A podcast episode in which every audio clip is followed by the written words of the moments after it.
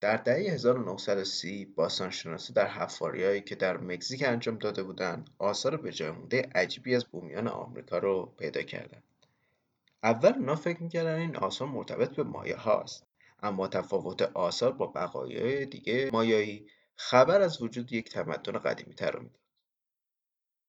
اما چیزی که باعث تعجب باستانشناسا شد ظاهر مجسمه های سنگی های این تمدن بود. این مجسمه ها های چرمی، های گشاده، های کلفت، بینی پهن و حالتی عبوس داشتند. درست مثل یک تیم راگبی آفریقایی. این در حالی بود که باستانشناسای آکادمیک اصرار داشتند که سیاه پوستا و آفریقایی ها تا زمان کشف این قاره توسط کلمب اصلا حضوری در این قاره نداشتند. اما توی اکتشافهای بعدی مجسمه های دیگه ای کشف شد که تقریبا صدای همه رو در آورد. مجسمه از افرادی با ریشه های بلند و چشم های ریز و بادامی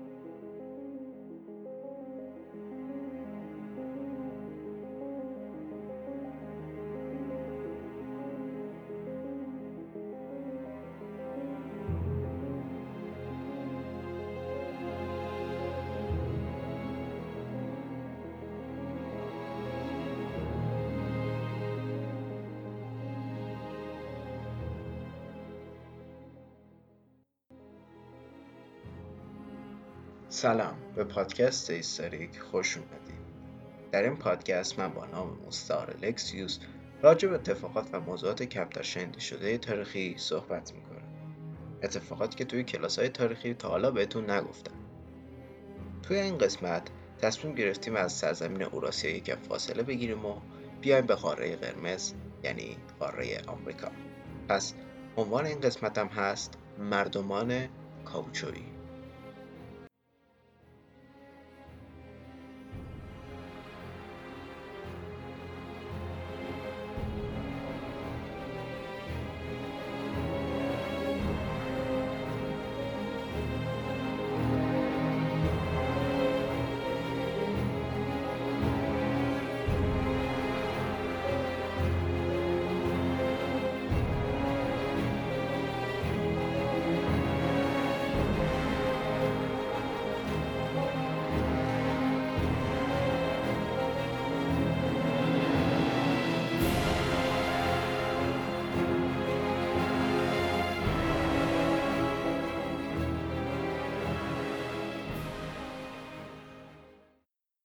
تا قبل از دهه 1930 تقریبا همه به این عقیده بودند که قدیمی ترین تمدن در قاره آمریکا مایه ها هستند. اما آثاری که در گواتمالا و سواحل خلیج مکزیک پیدا شدند خبر از وجود یک تمدن مادر در آمریکای مرکزی رو می‌داد. تمدنی که ما اونها رو از روی اسمی که آزتکا روشون گذاشته بودن به اسم اولمکا، رابل پیپل یا همون مردمان کاوچویی می‌شناسیم. اولمکایی که با کشفشون تقریبا تمامی حدسیات راجع به دوران پیش از تاریخ آمریکا رو نابود کردن و حالا باستانشناسا با مردمانی روبرو بودن که مهارت خارق العاده در ساخت مجسمه های عظیم سنگی داشتن با اعداد آشنا بودن و خطی هم برای نوشتن داشتن. علاوه بر اینها اونها از چرخها هم استفاده می‌کردن. اما چیزی که باستانشناسا توی بحرش موندن و آرزو می‌کردن که هیچ وقت پیداش نمی‌کردن های با ظاهرهای آفریقایی و آسیایی بود. به صورتی که استادای دانشگاه هر وقت به این موضوع می‌رسیدن به دانشجوهای خودشون می‌گفتن که اینا فقط یه برداشت سطحی از ظاهر مجسمه هاست. اما چطور ممکن بود که آمریکایی‌ها شبیه آفریقایی‌ها باشن؟ این سوال بیشتر مردم بود و هر کسی هم برای خودش تئوری یا نظریه خاص خودش رو می‌داد. از در ارتباط بودن این تمدن با آتلانتیس و کلونی بودن مصریان گرفته تا فرستادگان حکومتی سلسله شنگ. ولی تا الان کسی نتونست راجع به منشأ آلمکا نظر قطعی بده. اما در کل دو تا نظریه اصلی وجود داره. نظریه اول اینه که اونا همون بومیان آمریکایی بودن که از مهاجران سیبری که عمدتا سرخپوست بودن جدا شدن. ولی با این تفاوت که ژن مشترک این دو گروه که ژن سیاه بوده توی این گروه آمریکای مرکزی برجسته تر خودشون نشون داد. نظریه دوم اینه که اولمکا غریبه های بودن که توسط قایقها به سرزمین های علمان ها مهاجرت کردند. و این مهاجرت مدت طولانی شاید چندین قرن طول کشیده.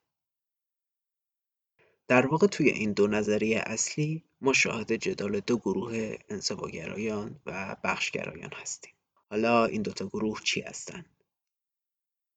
انزواگرایان کسایی که معتقدن انسانهای باستانی قادر به سفرهای بین ای نبودن. به خاطر همین هم هر فرهنگی درون خودش و بدون دخالت فرهنگ‌های دوردست شکل گرفته. اما از اون طرف بخشگرایان کسایی که معتقدن انسانهای باستانی توانایی سفرهای قاره‌ای رو داشتن و به همین دلیل هم ما شاهد های زیادی بین فرهنگ‌ها و تمدن‌ها هستیم.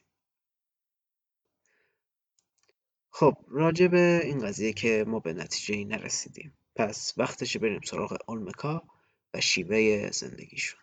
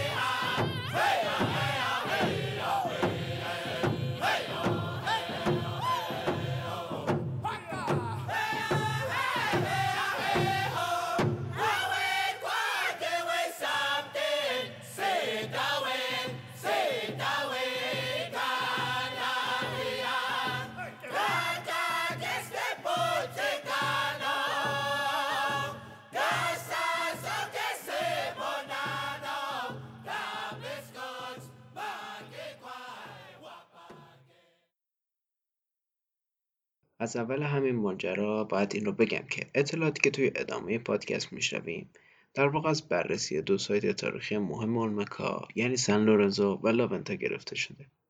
ولی حتی امکان داره اطلاعات بیشتری راجع به این تمدن در مناطق مثل زیر آبهای خلیج مکزیک یا باطلاقای این منطقه نهفته شده باشه. پس یعنی دانش ما از این تمدن هنوز به کاملی نرسیده و ناقصه. اونچه که ما امروز به عنوان تمدن اولمکا می‌شناسیم در واقع اولین بار در سایت تاریخی شهر سن لورنزو ظاهر شد. شهری که قدمت اون به حدود 1400 سال قبل از میلاد برمیگرده و مثل تمام تمدن‌های دنیا این تمدن هم در نزدیکی رود و دریای منطقه خودش تشکیل شد. موقعیت این شهر توی سواحل خلیج مکزیک بود که باعث شد محصولاتی مثل ذرت و لوبیا سالی دو بار برداشته بشن و اولمکا همیشه محصولاتی مازاده تولید داشته باشد.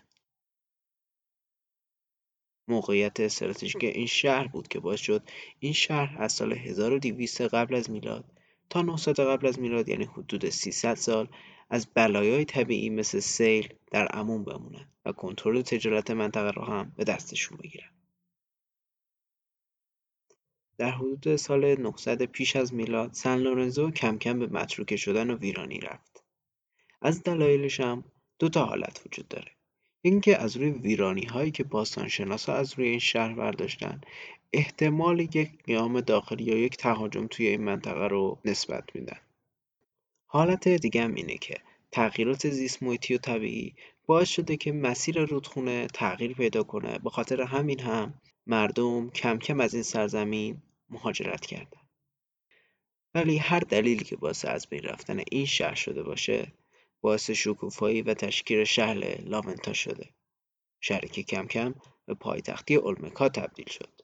به صورتی که حدود 18 هزار نفر را توی خودش جای داد. توی این شهر یکی از قدیمی ترین هرم های آمریکای مرکزی و ابعاد حدود 135 متر طول 75 متر عرض و ارتفاع 35 متری وجود داشت. خب الان دوباره باید بریم سراغ آثارهای بجای مونده از این تمدن.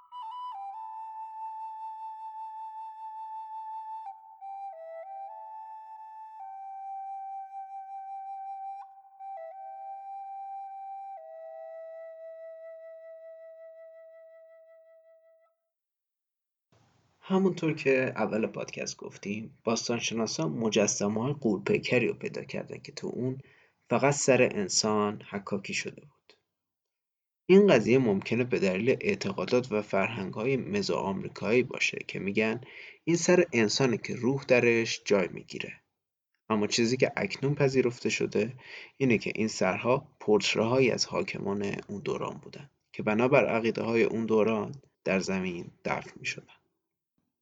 علاوه بر این سرهای غول‌پیکر، اولمکیا در پیکرتراشی هم دستی در هنر داشتند. علاوه بر انسانها، اولمکیا مجسمه‌هایی از حیوانات مخصوصا گربهسانان رو طراحی می‌کردند چون قوم خودشون رو از نسل گربهسانان می‌دونستن. خب همونطور که پیداست اولمکیا از نظر دینی مردمان بسیار مذهبی به شما می و فعالیت های دینی مذهبی اونها هم توسط ترکیبی از حاکمان و کاهنان و شمنها صورت می گرفت. حاکمان هم با پیوند زدن خودشون و حکومتشون به خدایان اولمکی سعی می‌کردن مشروعیتی برای حکومتشون به دست بیارن. حرکتی که ما در طول تاریخ مثالهای زیادی از اون رو می‌تونیم ببینیم مثل فر ایزدی در ایران و تیانینگ در چین. به هر حال اولمکیا اهمیت زیادی به طبیعت و مکانهای طبیعی قائل بودند. و اون رو پلی ارتباطی بین زمین و آسمون می‌دونستن. قارها رو هم مسیری به جهانهای زیرزمینی و دنیای مردگان می‌دونستن. علاوه بر اینها کوهها هم براشون حکم دسترسی به زمین، آسمون و دنیای زیرزمینی رو داشت.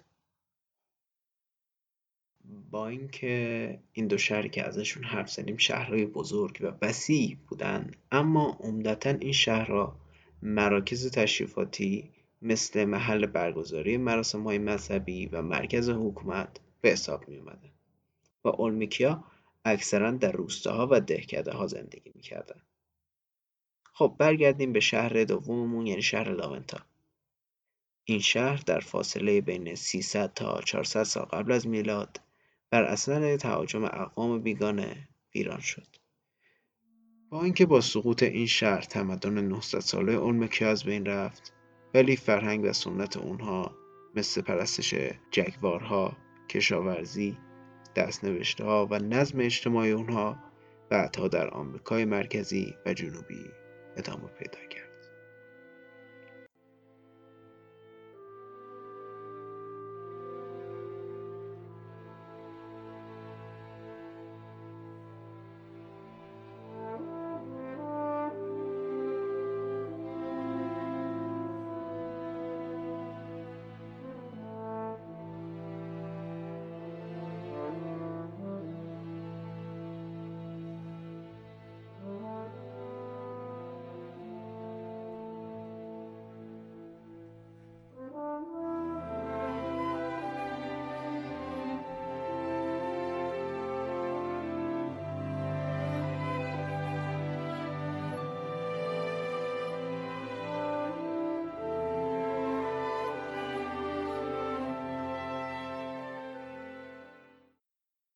چیزی که شنیدید پنجمین قسمت پادکست هیستوریک بود و شما می‌تونید این پادکست رو توی اپل پادکست، گوگل پادکست، اسپاتیفای، کست باکس و سایر پلتفرم های پادکست گیر دنبال کنید.